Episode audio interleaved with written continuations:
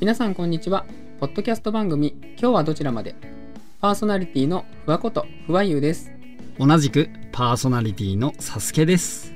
この番組は毎回異なるトークテーマを目的地にして私たち2人がお送りするトークバラエティ番組です。目的地にたどり着くまでどうぞごゆっくりお楽しみください。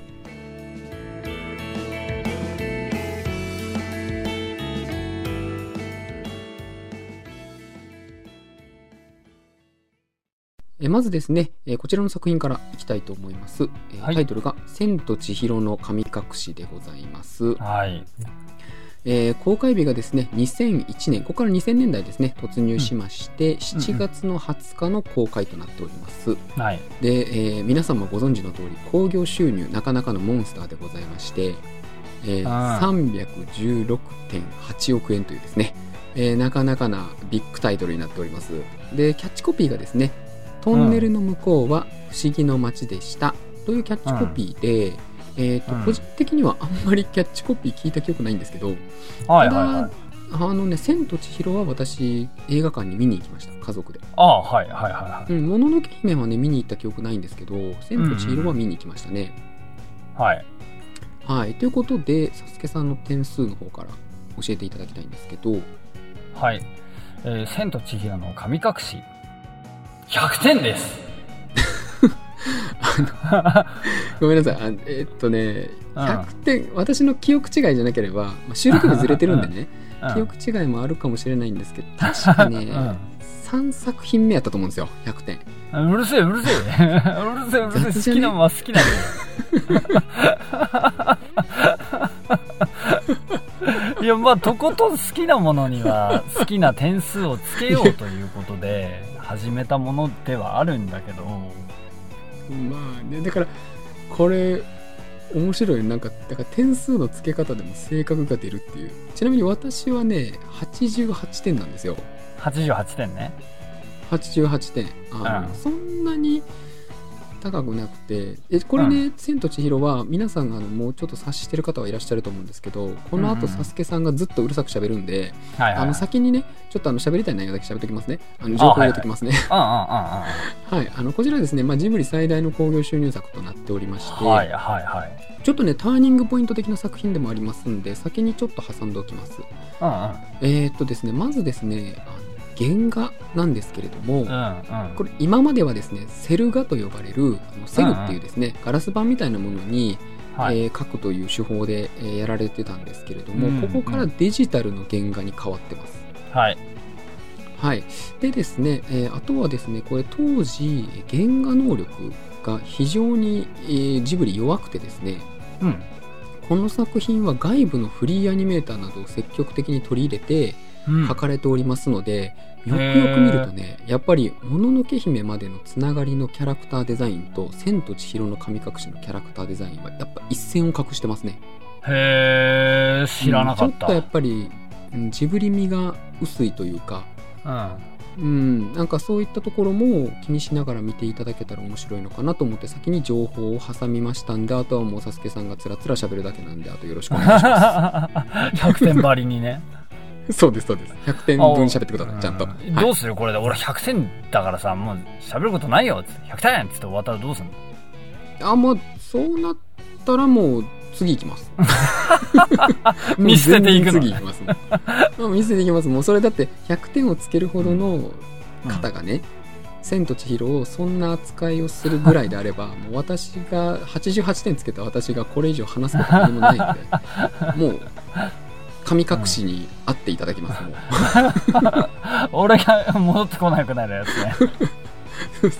そうもう大変ですね。さすけさん神隠しにも会うし、うん、黒猫大和にも出荷される し、すごいですね。なんか命の危機を常に抱えてますねやばいねちょっとねあと1回ぐらいで本当に帰ってこなくなるやつだね。そうですね気をつけてくださいねやばい3度目はないですよそう、はい、イエローカード2枚目だそうですね。ちょっと内容にじゃあ触れていきましょうか。はいはい、100点をつけたのはやっぱり3つ目で、豚、はい、ラピュタ、はい、千と千尋の、まあ、3作品これ御三家的な立ち位置です俺のジブリの。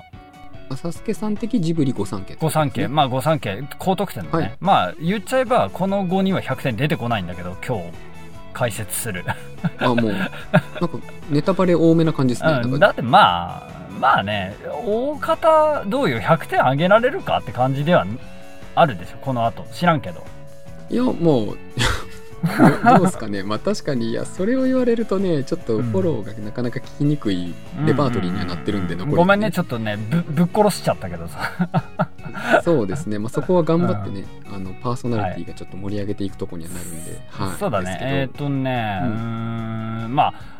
豚の時もなんか言ったような気するんだけど、好きすぎて何言ったらいいか分かんないみたいなとこにはなっちゃうんだけど、まあ、噛み砕いていくと、はい、千と千尋に関してはジブリ作品の中で一番音楽が好きです。まず、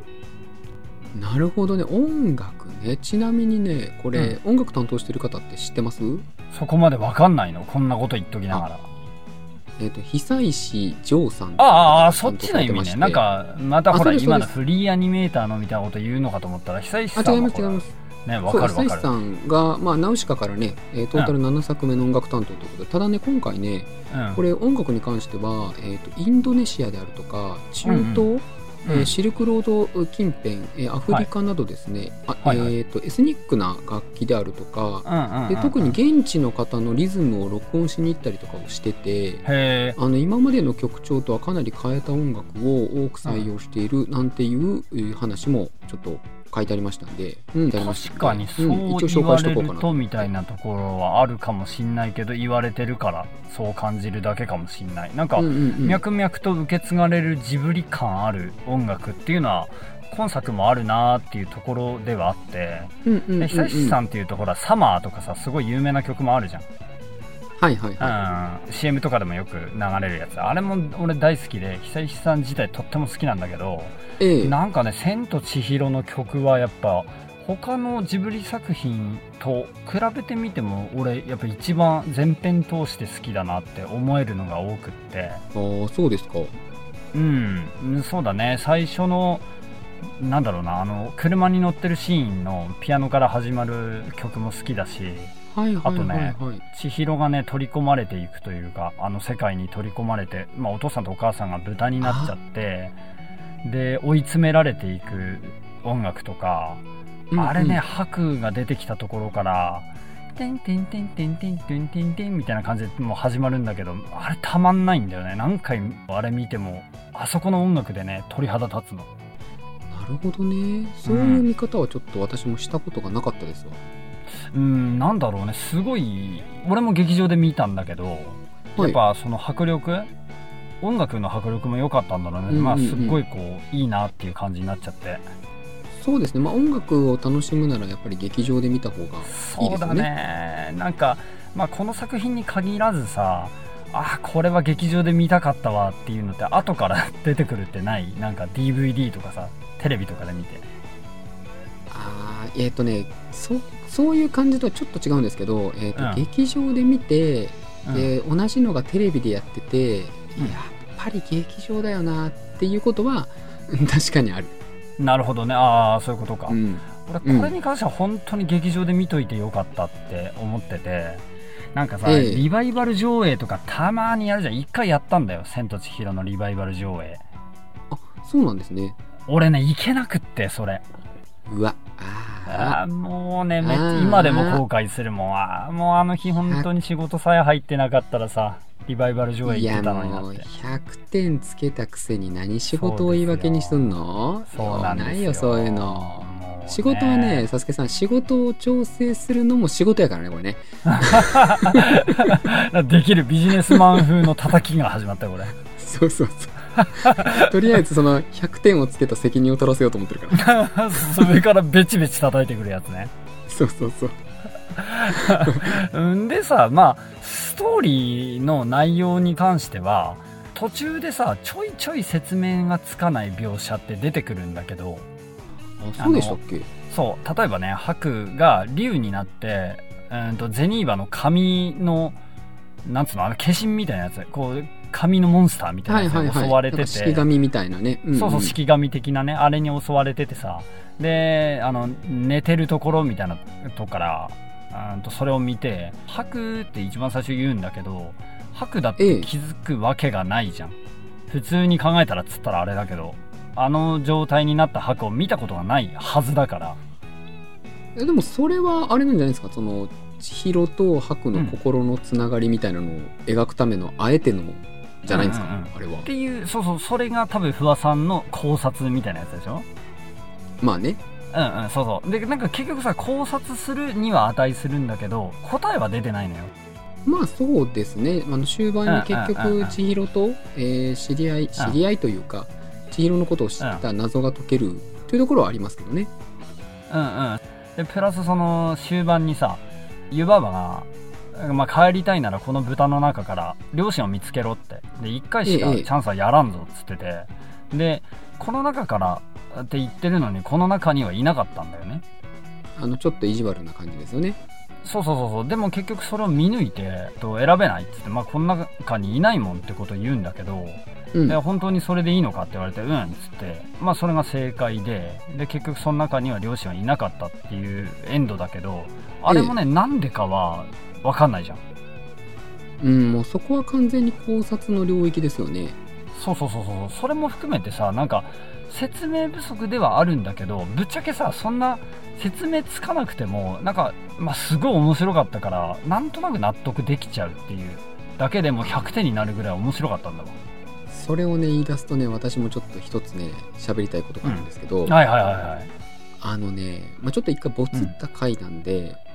うんうん、放送はしてないんですけど、私アニメの映画について語った回があったんですよ、ソロ回でね。ああ、ソロ回でね。そうで、結局アニメ映画っていうのは、特にこのジブリを代表する、いわゆるオリジナルアニメーション、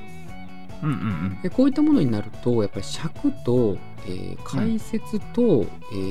まあ、メインストーリーとっていうところが、まあ、ちょっと取り合いになるんですよね、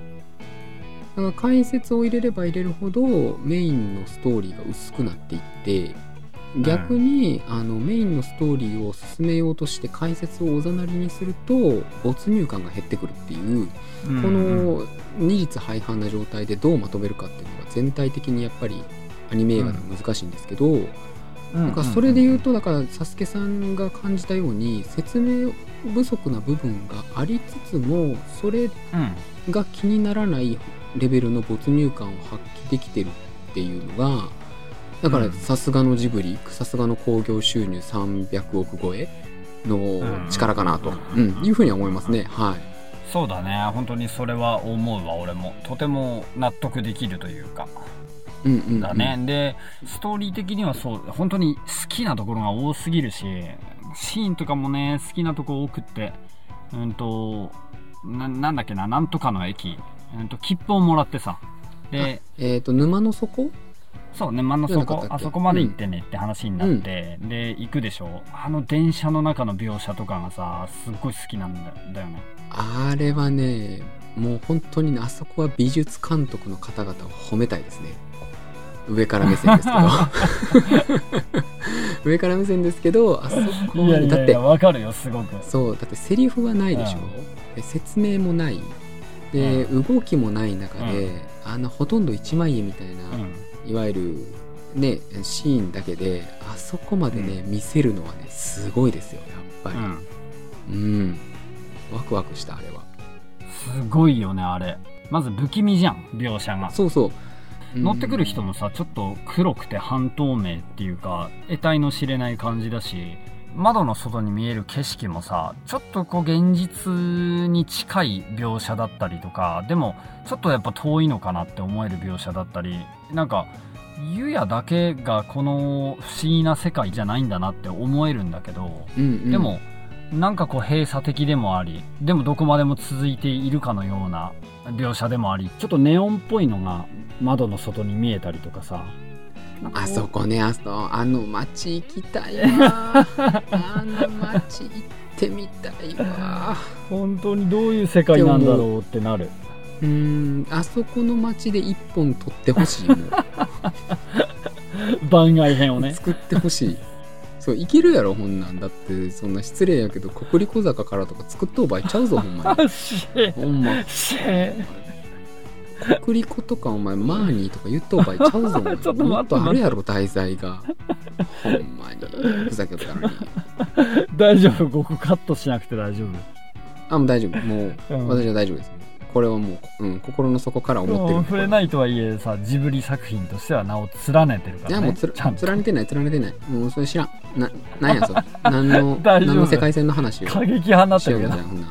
あかんぞ、ほんな入れへんぞ、そんなわしゃ入れんぞすいません、俺が相方に代わって謝罪をさせていただきますこの今挙げた両作品を好きな方々、大変申し訳ございませんでした。こちらは個人の感想によるものですのでどうか気を悪くなされない。大丈夫、一番最初に入れとうからそうか音声別撮りで入れとうから、ね、大丈夫、うん、はいはいはい、そうそう、いやはいはい、はい、でまあちょっと話戻すけど、そうでゼニーバの家に着いてからのちょっとこう家に帰ってきたかのような安心感とか、音楽もうなんかいつも音楽言ってるけど全部いいんだよ、千と千尋の音楽はそうだね、なんか音楽を称賛する時間結構長めやった、ね、音楽すごいいいんだよね。でそっからね、ハクが迎えに来て、で背に乗って帰っていくともう、うんうん、もうね盛り上がるんだよね、音楽がまあね、シーンも綺麗だしね、うん、てってってパッパラパッパーみたいな感じで飛んでくんだけど、ちょっと待って、そのサスケさんの下手ななんか口ずさんだせいでちょっと音楽の価値が下がるからやめといた方がいいと思うちょっと待って、まあそこは否めないよ確かに否めないし適当に言ってるからさ本当だよ、なんかそんなにクオリティも高くないさ。そうピッチとかもずれまくりだからね、もう酒飲んで喋ってるようなもんだからさ、ほんとひどいよ。そう酒とか飲まないのにね、ちょっと千と千尋の話してる時若干酔っ払ってるからさ、千と千尋に寄ってるんですね。そうなんだよ。なるほどね、まあでもいい作品ではただね、ちょっと私もあれ、私点数言ったっけこれ。言った80いくらとか言ってなかった。そう88だから、うん、正直ねそんなにジブリの中では高くないんですよ。ああそうなんだ。うん、なんだろうな、別に面白くないとかではまあね毎回言ってますけど、うんうんうん、決してないんですけど、なんかそこまで引き込まれないというか、はいはいはいはい、うん、なんかねピンとこないというか、うん、それがね何回見てもう一回見て引き込まれて、いや何回か見とうよちゃんと、それはさすがにね、うん、そうか何回かはね、うん、なんかね何をテーマにしてるのかがちょっとやっぱりまだ分かってなくて私は。ああそっかそっか。そう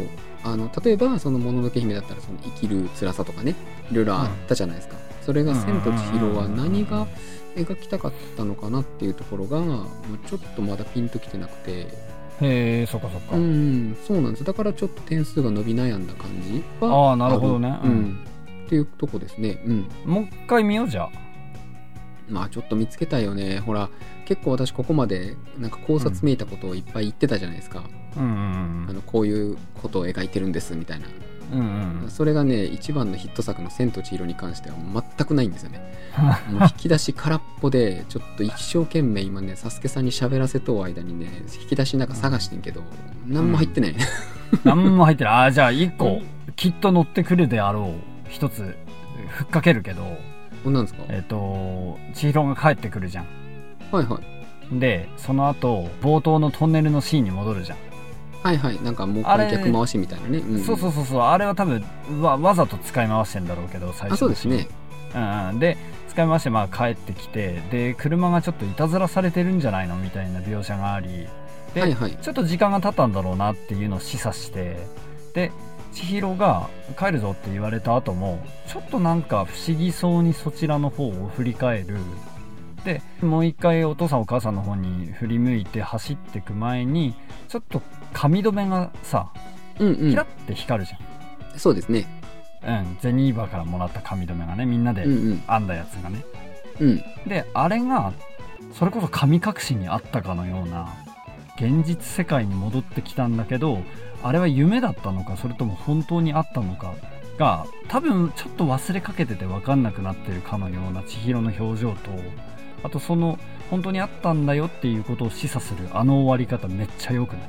うん、だからあそこはね私も長年謎だったんですよ。なんでかっていうと、うん、あれ結構千尋のやっぱり成長は描いてると思うんです。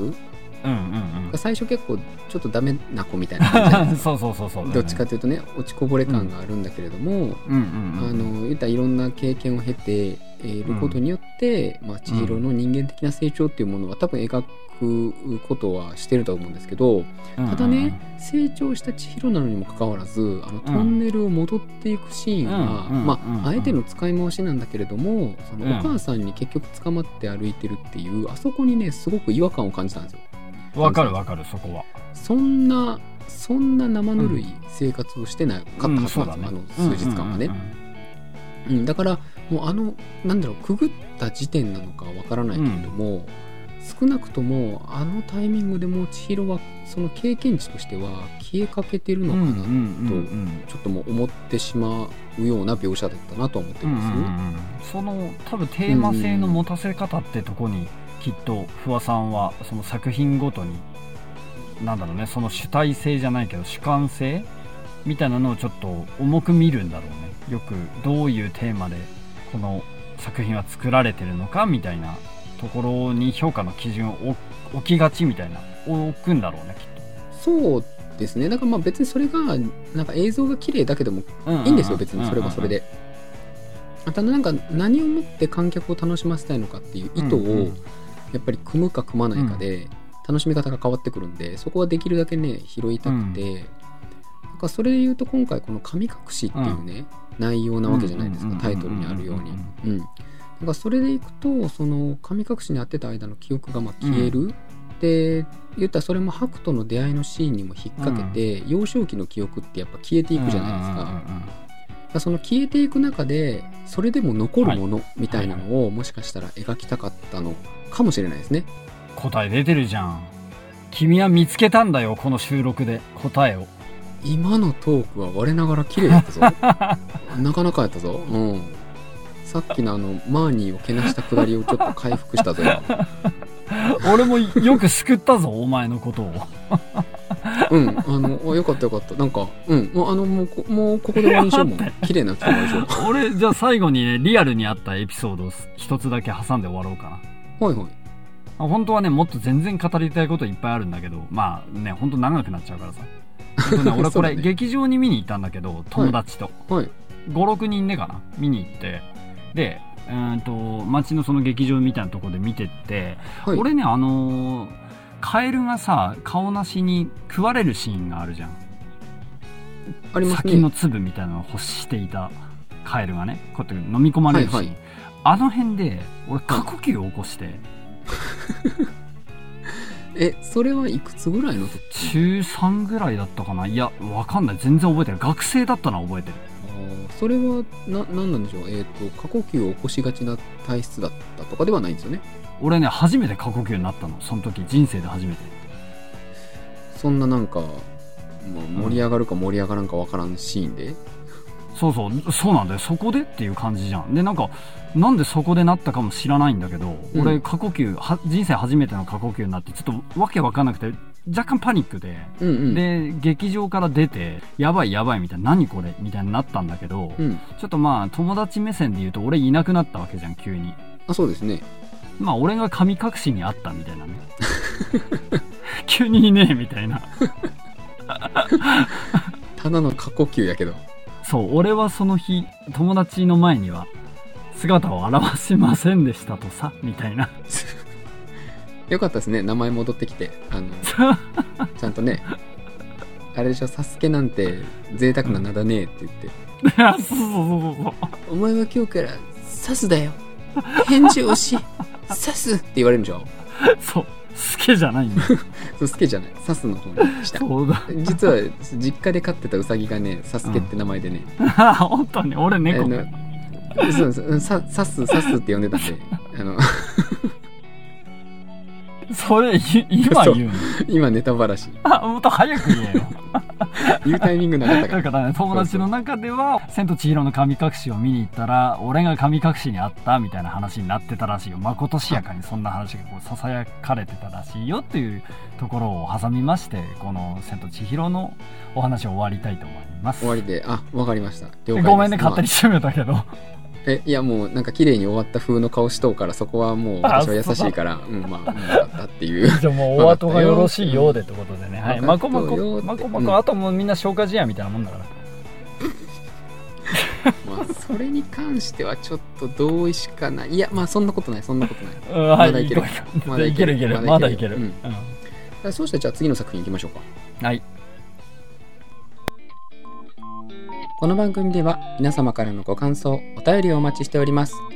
ご感想はツイッターでハッシュタグ今日はどちらまでをつけてツイート。お便りは番組紹介ページのメールアドレスまでどしどしお寄せください。トークテーマも募集しておりますのでよろしくお願いします。次の作品はですね、ハウルの動く城でございます。はい。こちら公開日が2004年の11月の20日で、興行収入がですね、196億円、これ国内の数字ですね、うん、で実はですね海外の、そうです、海外でもね、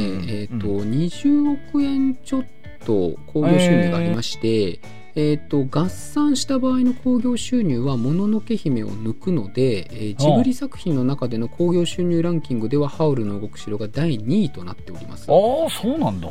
そうなんです。で、一応キャッチコピーとしては2人が暮らしたっ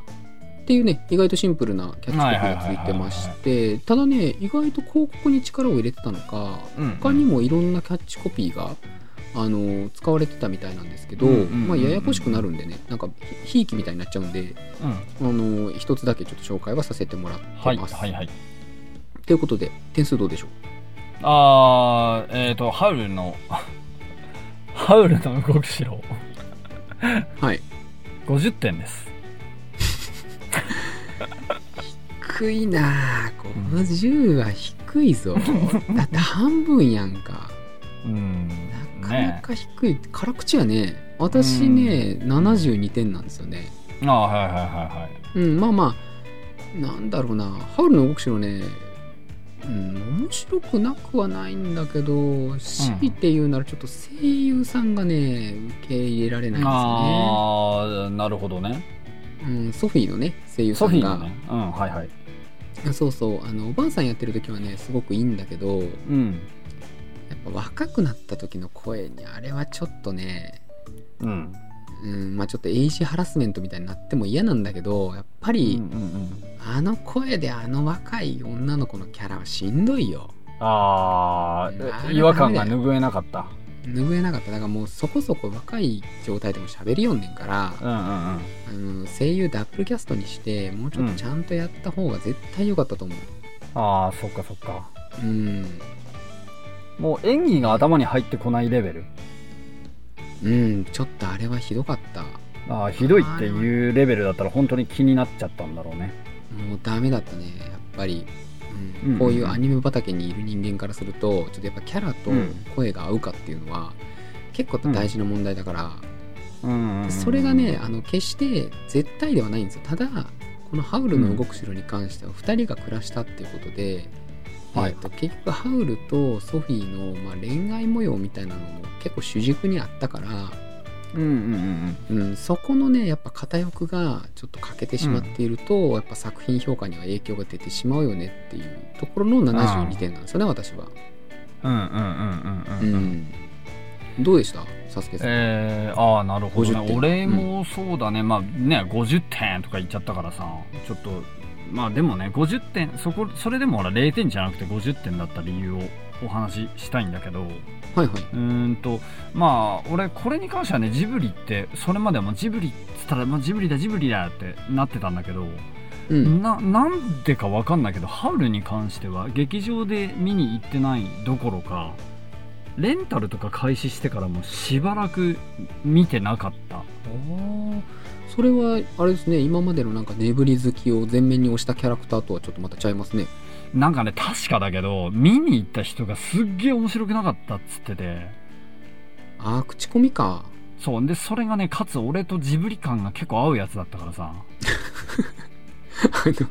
ごめんなさい、すごい共通言語みたいにジブリ感とかいう謎の言語をぶち込んでくるのやめてもらっていいですか。いや何言ってますのみたいなとこあるよ。ジブリ感って何よ、そのなんか、うん、第6巻みたいな感じでジブリ感とか言われても一般人は分からんよこんなもん我々はねその保育官みたいな仕事ではそういうこと言うんだけどさ何でも感つけよるからな、うん、そうそうそうそう、ね、ジブリ感ね、うん、がちょっと近かったから、好きな作品も近いやつが面白くなかったっつってるとちょっとこうやっぱ触手が動かんみたいなになるのよ。まあ、そうだよね、ちょっと約束された敗北が見えちゃってるところはあるよね、それやられちゃうとそう、そこに切り込んでって、うん、まあ面白かったらいいんだろうけどでもなって言ってるうちに1回目の勤労も見逃しみたいなあなかなかだね。でもね、俺の友達の中にさ、あのハウル褒めてる人で女性の人は多かったわ。だからそれキムタクだからでしょ。あ、そう、ハウルはねやっぱ確かかっこよくて、俺も見たらかっこいいのと、あとなんかカルシファーだっけ、かわいいのと、ああなるほどね、うんうんうん、あとなんかマタレヨとかいう、なんだっけ、あのマタレヨっていうやつわかるはいはいはいはい、名前出てこへんわそう名前出てこへんなあかんなそれあのなんかもう50点と72点の限界がここら辺から見えとう感じはあるなそうそうそうそう、マタレヨの人が可愛くて、とにかくねそこだよ、それが大きかったかな、キャラが良かったなっていうのと、それさもうなんかさ、うん、あのエイジハラスメントに引き続いてさ、こんなこと言うのもちょっとどうかと思うけど、はいはい、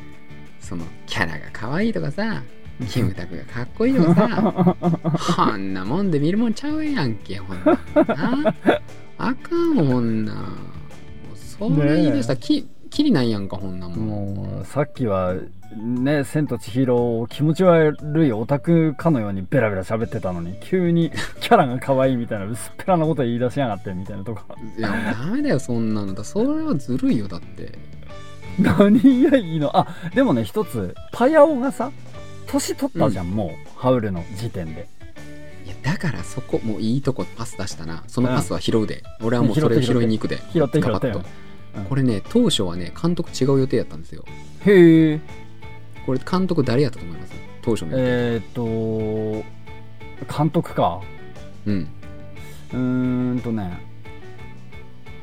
ゴロー違う、うん、ね、面白いこと何も言えなかった。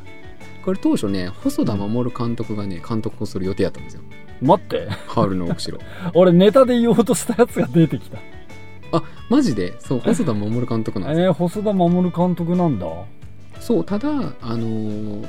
んかジブリ側と少し揉めたらしくて、うん、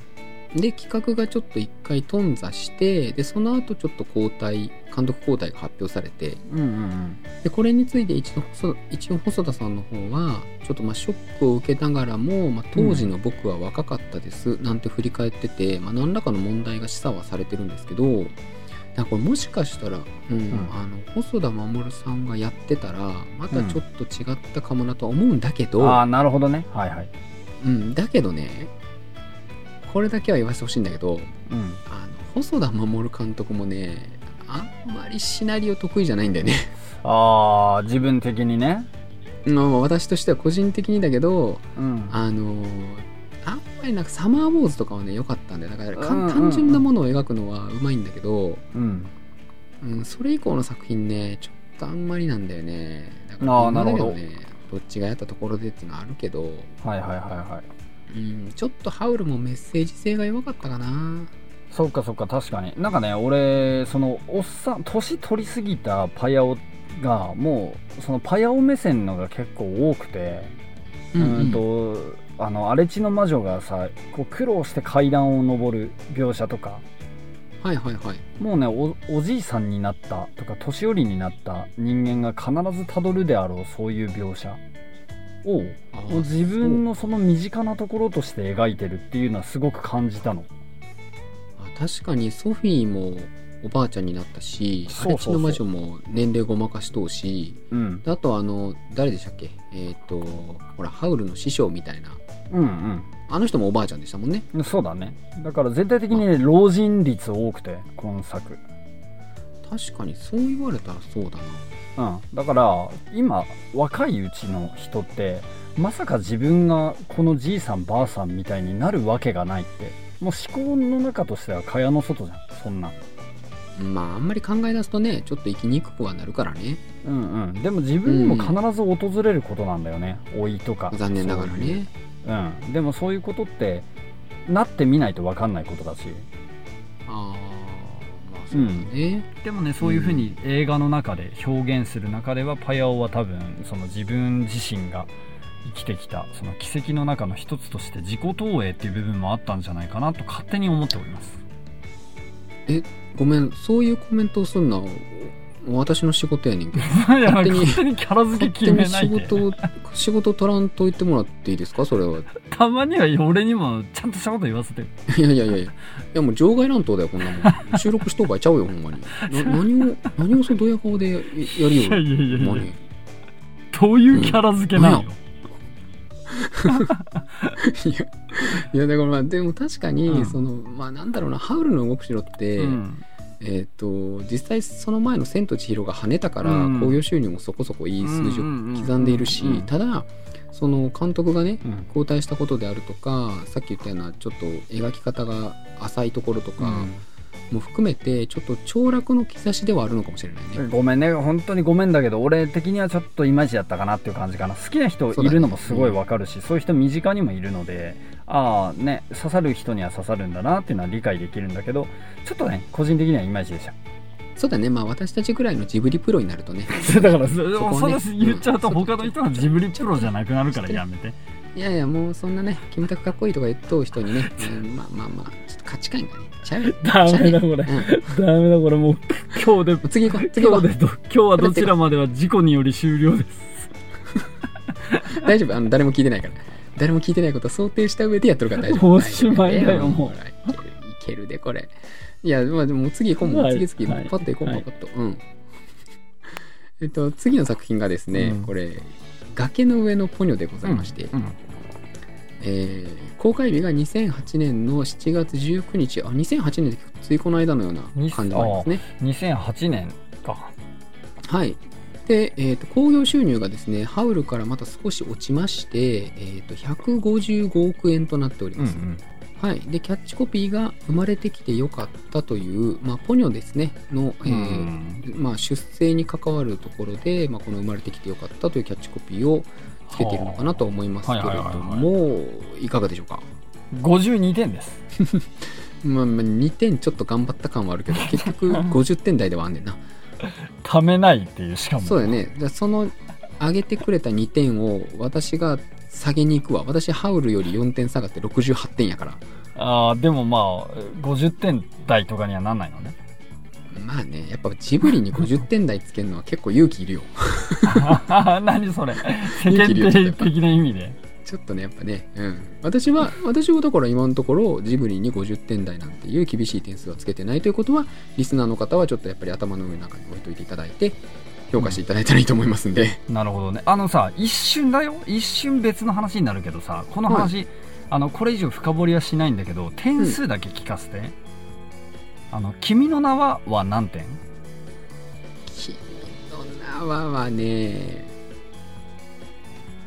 君の名はね、どうや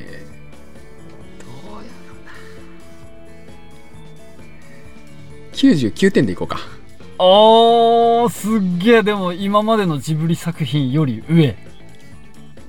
君の名はね、好き。ただただ語彙が消失してんじゃん。もうね、何が描きたいとかそんなんどうでもええわ、こんなの。いや何が評価の軸が吹っ飛んでんじゃん。いやもう滝くんと三葉がもうなんかもうキャッキャするわ、あんなん見とったら。おっさんはもうキャッキャしてないわ。これね、もう深掘りしないって約束だからこれ以上言わないけど、ダメだよ。俺も100点です。でね、これきっとやるからさ、1本。そうやね、どうですか。わかりますこのサスケさんのこの点数のつけるのの下手さね。100点を連発したことにより100点の重みがない。私がね、この粘り出して98点を耳を澄ませばのね、超えて99点っていう、この厚みをつけていくところがね、やっぱりまあパーソナリティとしてのやっぱ腕の違いというかね。なるほどね。俺はもうね、そんなパーソナリティなんて知らんって。もう俺はそれ以前にジブラなんだよ、もともと。なんか、なんだろう、サスケさんの方が正しいと思う、人として。そこは、じゃあ戻ってこよう、ギューッと戻ってこよう、崖の上のポニョまで戻ってこよう、はいはいはいはい。でちなみに崖の上のポニョではですね、これ、まあちょっと厚みがなさそうなんで先に情報また挟みますけどこれ原点回帰としてですね、原画は全て手書きでやられております、はいはいはい。だからデジタルでの原画作成ではなくて、まあ、そのセル画ではないにしろ、紙におそらく手書きしてるような形、まあ、彩色とか撮影はデジタルでやってるみたいですけど、でまあ、そういった形をやってまして。で微妙だね、それね。だからまあ、確かにその画面の、ちょっとまあ悪い意味になっちゃうんだけど、くどさみたいなのはちょっとあったでしょ。なんかそう言われるとみたいなところはあるけど、なんかその謎のなんだろう、一部はこだわって一部はこだわってませんって言ってみればあれでしょ。全粒粉のパンすげえこだわって作ってますけど、中のビーフパティはなガッチガチの合成着色料入ってますみたいなハンバーガーみたいなことでしょ。いやまあ実際問題、納期とかで彩色とかって結構やっぱ難しいからね。ああなるほどね。で撮影とかもやっぱデジタルの方が圧倒的に早いから、まあ、実際の納期的なことを考えたらまあしょうがないかなとは思う。それでもね、あれだけの映画を全部手書きってやっぱ結構大変だから。まあ俺は知らんけど大変なんだろうな。スタッフは嫌やったと思うで、これいきなりそんな今回の映画は手書きでいくからとかって早尾から言われる。いやそれ急にパイアを出てくんな。ほんまそのヒゲ抜いたろかってなってると思うよ多分これ。ほんまに戻ろほら本編に、戻ろでちなみにね、これこの作品に関しては、これね点数が下がってしまう理由っていうのが明確にあって、これはですね明確にガッチガチに子供向けの作品として作ってるんです、はい。今までももちろん子供っていうのがメインではあるんだけれども、これに関しては本当にその幼い子供をメインにするために、宮崎駿が作っているので、大人の評価が低いっていうのはこれはもうある程度致し方ない。だからまあなんだろう、アンパンマン見て思んないって言ってるようなもんだからそうでもしょうがないんだけど、なんかそういう作品ではあったのかなっていうところですね。なるほどね。情報としてはそんなとこなんですけど、なんか気になったシーンとかあります？ないね。ないの？ないかな。まあその分かりにくいし、まず話がほらそのポニョとソースキが出会いましたわーってハートフルに終わるならいいんだけど、なんか途中唐突に世界の運命はポニョに託されたみたいなこと言われても何言ってんのみたいな、急に何言ってんだろうっていう感じだし、あとなんか個人的にはさ、ちょっとほら大波が迫る中車でさソースケを乗せて、結構危なめな運転でこう湾岸通り飛ばしちゃうあの母ちゃんのね、ちょっとエレキテルな脳内とか見てみたくなるわっていうぐらいで、ちょっとなんかねこうシーンの、画面映えするシーンを作りたかったんだろうけれども、メインのなんていうの子供向けっていうところで設定した世界観とちょっと無理が生じてて、あえて別にあそこカーチェイス風に描く必要もなかったしなんかそういうちょっとやりたいことと手法が合ってないような感じはやっぱりあったかな。そうだね。それこそブレてない、それを言い始めるともう子供向けに振り切るんだったらポニョでアンパンマンやっとけみたいなとこあるじゃん。やっぱりハウルからのやっぱだから下降線なんやってこれ実際 ねそうちょっと戻るけど千と千尋の時は、結構ねもうねやっぱり作画監督とかが力を持ち出してて、今までのファンタジー的な動きよりもリアルな演技を追求する方向にシフトしてるんですよ、千と千尋の時に。でこれは結局やってもらいたい作画監督がこういったリアル向けの、言ったらジブリの作品もやりたないみたいなことを言ってた人に無理やりやってもらったんで、まあ折れたっていうところでも、これ全盛期の早尾だったら絶対折れないでしょ。確かにそうだからもう千尋の時からちょっとやっぱり、自分の多分衰えであるとかいうところは多分あっで、やはり少しずつ落ちてきてしまって、まあ、やっぱり天才が常に天才として言えるかっていう難しさがこういったところにも出てきてしまっているのかなという印象の作品ではある。ただね、なんだろう、崖の上のポニョって主題歌になった大橋のぞみちゃんと2人のおじさんですね、こういった人たちを起用してやっぱり子供に、まあ、フィットするようにキャッチーな曲をつけたりとかっていうのは、まあそれはそれでいいんだけれども、まあジブリでやる必要はなかったかなっていうのが正直な話だよねそうだね、正直ほら手書きがとかこだわってたのかもしんないけど俺はもののけ姫でさ、たたり紙を全部手書きで書いたあのスタッフを褒めたいわ確かに、ね、そんなこと言うんだったらあれはね頭おかしくなると思うよ、あんなもの書かされたら。えぐすぎるでしょ、あれ手書きで書くの。そうだからひどいよあれは。なんだろうな、このやっぱりハウルの動く城から始まってのこの崖の上のポニョっていうところが、やっぱりちょっと落ちてきてしまってる感じはあるんだけれども、まあ、もしかしたらだから崖の上のポニョは子供に見せたらまたちょっと違う印象を受けるかもしれない、ワンチャンね。いやそうかな、俺分かりにくいと思うよあれは子供でも。何言ってんだこいつってなんもん。子供って分かるとか分からんとかないやん意外と。ああそうかそうか、楽しめりゃいいみたいな。あそうそうそうそう、だからもしかしたら子供に見せたら意外と、うちのね娘も結構好きやったよポニョ。確か本当になんかね急にねポニョ見たいとか言い出して、私ゲームで借りに行ったもん。じゃあごめんだわ、そこはごめんだわ。そうそうそうそう、だから結局なんだろう、キャラクターデザインとか、なんか画面の多分色彩とかいうところが子供向けに調整されてた発色のいい、形だから多分引き込まれるは引き込まれたんだと思うから、そこに関してはまあ最低限子供向けの作品として、まあ、我が家庭内に限りやけどね、効果は実証できてるんで、まあまあそれはそれでいいのかなと思うんで、もし子供さんいらっしゃる方とかで、まあ、崖の上の子にね見せたらやっぱ結構食いついてたよみたいな方がいれば、なるほど、ぜひコメントをいただけると嬉しいなという。はいはいはい、うちのね子供もどうかな、もうちょっと育ってきたらな、うちの子供さアンパンマン見ないでお猿のジョージ見てるような、ちょっと斜めになっちゃってる感じだからさ、大丈夫。うちの娘もね同い年やけど、お猿のジョージと機関車トーマスになんかめっちゃハマっとうから今謎にね握手しながら、じゃあ次に移ろうか。そうだね、はい、次行こう。まあ次がこれ最後の作品になるからね、気合入れていこう、よし。最後の作品がですね、風立ちぬでございます。はい、はい、公開日が2013年の7月20日で、興行収入が 120.2 億円とポニョからまた30億以上下げてると。はい、はい、でキャッチコピーは生きねばというキャッチコピーがついてましてなんかもののけ姫とちょっと対になってるようなねキャッチコピーをつけてますけれども、まあ点数いってもらいましょうか。どうでしょう。28点です嘘マジで28 ガチで28点、28点だね。いや思ってたより低いな28はなんかねもうこれはね俺言えることないからちょっとぜひ噂に言ってほしいんだけど、ここで例えば私が、いや実は30点なんですとか言い出すと、もうこの話終わってしまうから。終わってしまうので、それは関係なく私ね風立ちぬね80点つけてるんですよちょっとめっちゃ高くね2人合わせて100点じゃんやっべえなこれ2人はプリキュア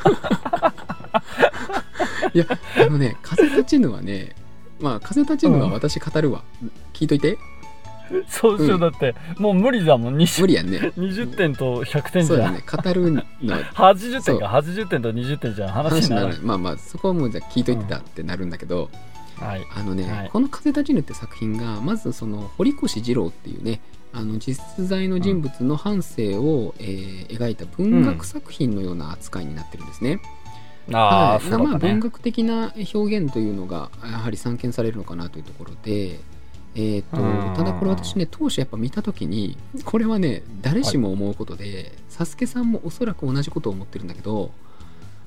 あんのがね邪魔なんだよねあれがねちょっとね致命傷なんだよね、あんのがね。悪いけど俺もね、落とした理由の大半が安野の声がひどすぎて、もう作品に集中できないレベルのって初めて見たわ。安野マイナス点みたいなのが、だから100点からの減点方式やったとして、最初にもう安野マイナス点で70点ぐらい引かれてもとうから、もう謎に入らんやんか。そうだね、そうだね。これはね、ちょっと、はい、でちなみにね、安野が起用された部分としては、まあ、知ってる方もねきっといらっしゃると思うんだけど、当初スタッフとしての一応参加を希望してたんですよ、本人は。で、はい、ナウシカが最後の参加作品だったんで、まあ頑張ってちょっとゼロ戦が書いてみたいという希望を持って話しかけたらしいんだけれども、はい、早尾に一生されて、声優としての起用が打診されたと。で、声優の条件が本来は早口である、滑舌が良い、凛としているっていう3つを挙げてたんだけれども、安野を選んだ理由に、いい声だからではなく存在感で選んだっていう、なんかよく分からないような、 なんか理由をつけてて、うん、だからその、あ、いけます？うん、いけるよ、なんかね、もううんっていう、あんま納得いかないな。そう、納得いかない。これはだから納得いかない。だからごめんなさい、私の80点にはこれは安野は、含んでない。ああ、その安野点、安野マイナスは入れてない。もう安野であることはもう前提としてちょっともう忘れないと評価できないから、うん、安野マイナス点を加味すると何点になるの？安野マイナス点をね加味するとね、まあ、30点ぐらいまで下がってもうから、これはちょっとねやっぱ厳しいんだけど、うん、なるほどね。ただね、その安野を我慢して聞いてみてだっていうところで、これね、ストーリー自体はね面白いんですよ、正直、うんうん、っていうのがそのノンフィクションで堀越二郎さんの半生を描いてるんだけれども、随所随所に結局ジブリとしての表現方法、うんまあ、例えば、うん、関東大震災が起こった時、はいまあ、主人公がですね、上京してくる時なのかな、汽車に乗ってる時に、うん、こう街が爆発するようなエネルギーみたいなものを、はいはいはい、あえて書いてるんだけれども、うん、こういった表現であるとか、うん、いろんなところにですねジブリらしい表現方法っていうのを取り入れながら飽きにくいような画面構成にしてノンフィクションで描いてるっていう意味ではチャレンジングで、まあそこは評価できるかなと思ってるんですよ。ちなみにね、これ宮崎さんの制作意図っていうのがこれも明確に出てまして、はいうんうんうん、読んでみますね一回。はい、この映画は戦争を糾弾しようというものではない、ゼロ戦の優秀さで日本の若者を鼓舞しようというものでもない、本当は民間機を作りたかったなどとかばう辛酸もない、自分の夢に忠実にまっすぐ進んだ人物を描きたいのであるっていうことをね、書いてるんですよ。はい、だから、まあ、結局のところ、まあ、何が描きたかったかっていうと、この堀越二郎っていう人が、まあこれまあ、飛行機にもともと多分乗りたかったんでしょうね、はいはいはい、飛行機乗りになりたかったけれども、まあ、ちょっと視力があまり良くないものだから、うん、乗れずに、まあ、設計の方に舵を切ったっていうところで、結局その、うんまあ、飛行機への熱意と、まあ、その人の持つ才能っていうものが最終的には、うんまあ、戦争の道具になってしまったと。なるほどね、うん、だからその物悲しさというかねはい、最後に、まあ、夢は狂気をはらむ、その毒も隠してはならないっていうコメントも出してるんですよ。なんか確かにさ、なんだっけ、ゼロ戦をかっこよく書きたいんだけど、でもゼロ戦をかっこよく書くイコール戦争ってなっちゃうから、それをすごく悩んだみたいなエピソードはどっかで見た。そうそうそう、だから結局書きたいのは戦争ではないんだけれども、この人が生きた時代と戦争は切っても切り離せないから、多分そこが血生臭くならないように、あえて堀越二郎っていうキャラクターに感情移入がしにくいように、もしかしたら安野を選んだのかもしれない。そんなエゴじゃん。いやいや、エゴなんだけど、結局あんまり上手い声優さんがやってしまうと、ちょっとやっぱ別の意味が生じてしまうから、だからその朴突で感情が乗りにくいただの青年として描くにあたっては、だからある意味それは安野が仕事をしたと言えなくもない、そこに関しては、うん、いや本当に本当にマジでそう、まあまあいいってことにしときましょう。乗ってこうへんな人が一生懸命分かっとんかサスケさん、これ風立ちぬが違う内容は分かんない、内容は言ってることとかもう内容はいいね、もう風立ちぬがこれ最後の作品ぞ今回の。あええー、のんかそんな、そういうこと、ね、そんなんでええー、のんかええんかええんやったらもうそのあれでしょ、俺がいいぞ、もうあんのマイナス入れてもう30点で終わりにするぞもうこれいいじゃん、そのパッションでつけるやり方いいよ、俺もっとパチパチ来いよ、いいパチパチあんのマイナスプラスサスケマイナスでもう15点ぐらいにしたかもんに俺のやつをそっちにフィードバックすんな、お前人が一生懸命語っとんのになんかピンとこへんわみたいな声出しよってからにずっといや俺なんか愚痴みたいになっちゃうけどさ、うん、その作り手がどういうことをしたいかとかさ、うん、何を表現したいか、うんそしてほら安野を起用しましたとかキムタク起用しました、うん、石田ゆり子を起用しましたってあるじゃん、うん、でもそれって結局さ見る側がどう感じるかって大きいと思うの。まあねそこはね、うん、うん、その表現者であるということとそれが商業ベースに乗って人に届くということはやっぱりね別のことなんだよ。いやだからことなんだよというか俺別のことだと思ってんのよ。それは確かに別のことだし、だからジブリに関してはちょっとちょくちょく揉めますやん、うん、その声優起用に関して。そうだね、なかなかね、プロの声優を使いたがらないっていうところがあるんですけど、あれがだからなんでなのか、うん、結局だから声優としての力、うん、声優さんってすごいじゃないですか、声だけで本当にいろんなものを表現していくんで、ただ、うん、その声優としての力よりは結局メディアに載せて、うん、いろんな人に見てもらう、例えば舞台挨拶であるとかいうところに至ってはやっぱりタレントの方が力が強いから、そういったところもきっとなくはないんじゃないかなって。特にジブリみたいに少数精鋭でねやってるようなスタジオだと外すわけにはいかないからね、こう一本一本が。俺としてはさ正直ジブリぐらい知名度あるんだったらもうちゃんと声優使えよって思っちゃうんだけど、毎回毎回。だからジブリの映像があってこそなんとかああいう素人声優みたいなものでもできてるんだけれども、うん、これをね別の作品でやっちゃうと結構しんどいと思う。そうだね、うん、そうそれなんだよ。結局ジブリだからっつうところにちょっとあぐらかいてる感ない、まあ、それはある。まあでもそれはやっぱり宮崎駿の天才性が生んだこのジブリという一ブランドの持つ力でもあるから、うん、まあそれは、まあジブリはまあ駿のものだからね、言ってしまえば。そうそう、だから結局ねパヤオの援護についてこれるかどうかっていうところがすごい大きいと思ってて、そうそうそうジブリ作品を見るにあたって。そうそうでついてこれなくなってしまったからこそ今のジブリがあるわけでしょ、うん、でちょっと散滞してるじゃん少し、うん、風立ちぬでも風立ちぬがまだマシだと思えるレベルの作品が続くじゃないですか正直ね。この後なんかもうスタジオジブリ作品って言っても世の中が湧かなくなってるのが俺は悲しい。もうねもうジブリは終わってしまった感じはあるんだ。ただねここに来ての私がね、うん、ちゃんとパーソナリティ私はやってるから、うん、98点が最高得点っていう話したの覚えてます？うん、そうだね。一番好きな作品耳をすませばが98点なんですけど、この2点がじゃあ何なのかっていうと、はい、スタジオポノック、うん、もしくは、新海誠細田守っていう、うん、このだからジブリイズムをやはり引いているいろいろな、まあ、世界に通用するアニメーター、まあ、監督っていうものが、うん、やはりこれもジブリが残した功績ではあると思うんですよ。こういった人たちがだから結局ジャパニーズアニメーションの文化の一翼を担ったジブリというものがあったことによって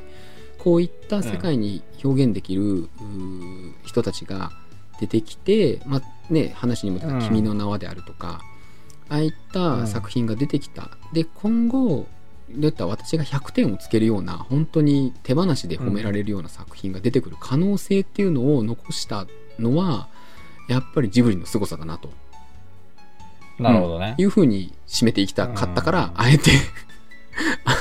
98点をつけたんですよ。ちょっとよくわかんないけど俺今の話と関係ないかもしれないけどさ、はい、俺小学校時代に担任の先生がなんかね、何かことあるごとに今日の君たちは78点だったとか点数つけてくる先生がいたのよで全然ね90点台とか出してくんなくて、もうきつくて、それがみんなやっぱ点数つけられると頑張るじゃん、小学生ぐらいの時の話だったんだけど、でもう出ねえつって、もう卒業式練習とかめちゃくちゃ頑張って、で卒業式の日は絶対100点取ろうってみんなめちゃくちゃ盛り上がってて、もう泣くほど頑張ってて、もう女子の一部なんか泣いてたからね実際、で泣くほど頑張って卒業式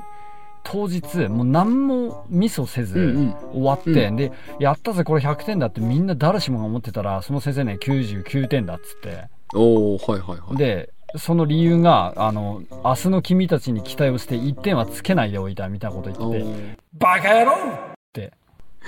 ごめん、今のねコメントはね3点やわ俺が点数つけられって落ちるは、せっかく私がねこうジブリファンに対して明日への希望をやりつつ、このジブリという一つのムーブメントをきれいにまとめたのに、そのなんかようばからんなんかね、変な先生みたいなの知らんけど出してきてそう落としていくっていう、もう3点でもね、これ3点に関してはもうこれ温情だからねそれでも温情だからまだ3点上げてやるみたいな、そうそうそう、まだだよ、もう本当にもうぶん殴るレベルだよもうそういうレベル同じじゃん内容的には、なんかお前たちに期待してやるよみたいな、いや同じなんだけど、なんかもう伝え方だよね。それを先に出してくれたら私の話で綺麗に終わったんだけど、ああなるほど、ね、私の話順番が逆になっちゃったやつね。ジブリの話で終わりたかったのに、その先生名前なんていうの、覚えてないの。んだ、点数先生にしようか。点数先生のせいで雑点数先生の話で終わってまうから、もう、いいのそれね、じゃあ締めに向かおうかそろそろほらいつものやつやってよ、そろそろ終着駅に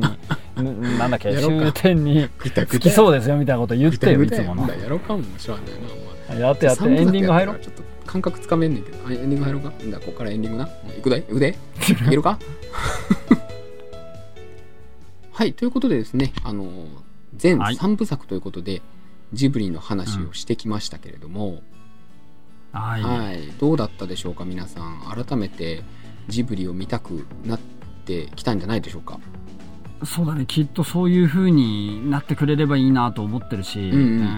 ちょっとねメタ的視点で言っちゃうと、1回目の収録分がもうアップされてて、でちょっとずつねコメントをいただいてるとこなんだよね。そうだね、今もいただいてるとこですね、はい、ありがたいですね、はい、でね、その中でもすごく共感したとか、なんか私的な点数はっていうのがめっちゃ嬉しくて、そうですね、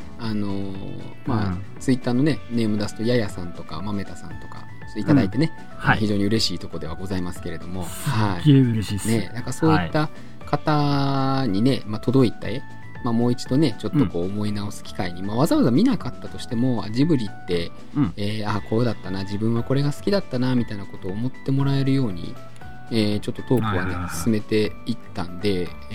ちょっと少しでも届けばいいなと思うんですけど、ただねちょっとサスケさんがどうせ忘れとるんで、私の方でちゃんと進めたいんですけど、覚えてないわタイトルがね、これ2人の好きなジブリまでっていうタイトルでね始めておりますので、はい、終点としては2人が好きなジブリを選ばないといけないですね、ってなった時に、わざわざ点数をつけてもらったんで、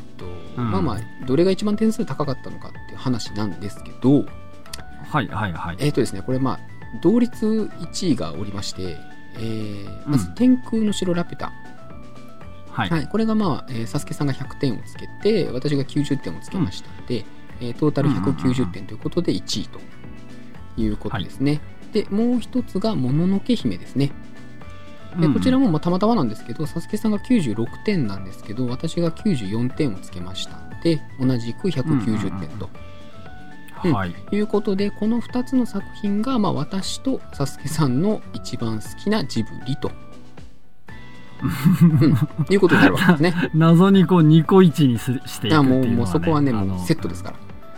もうそこはセット販売です。一つのあれでしょ、タクシーに乗ってる体だから一つの目的地にしか行けないんだね。そうそうそう、だからタクシー運転手と乗客が別々のとこにたどり着くことはないから、一緒に行ってくれないところはいいじゃん、それなんかほら劇場版のルパンみたいにさ、なんかこう車が真っ二つに分かれて別の作品にそれぞれ行きましたみたいな俺は構わんよそんなん言い出した構わんよ俺は。そんなん言い出したコンセプトもクソもないやないか俺はもう俺今日の気分だったら俺ね豚にたどり着きたいな。いやダメ、豚にはたどり着かん豚は私が下げとうからダメ、たどり着かんもう今日はもうラピュタといやでもラピュタともののけ姫って結構やっぱ巨頭だからね、まあ納得いく結果なんじゃないかなと思うんだけど、うん、ただまあ皆さんもねぜひ我々のねくだらない感想は置いといたとしてぜひね自分の好きなやっぱりジブリっていうのを見つけていただいてなんならもう再評価をねしていただいて、うんそうだね、例えばね風立ちぬとかね、はい、風立ちぬとかを再評価していただいてちょっとね損してるからねあれはね庵野さんのせいで損してるからこれはちょっと、ぜひねもう一回頑張って見直してほしい作品であるんだけれどもまあそういったことでもう一度見直していただいて、またね周りの人とジブリの話をする機会になればなと思っておりますので、皆さんそうですね、はい、どうぞ楽しんでみてください。はい、はい、それではね3部作ちょっとお付き合いいただいてありがとうございます。今日この辺りで締めたいと思いますんで、はい、はいはい、それでは皆さんまた次回お会いしましょう。さようなら。はいさようなら。だがあんのてめえはダメだ。あいつはダメだ。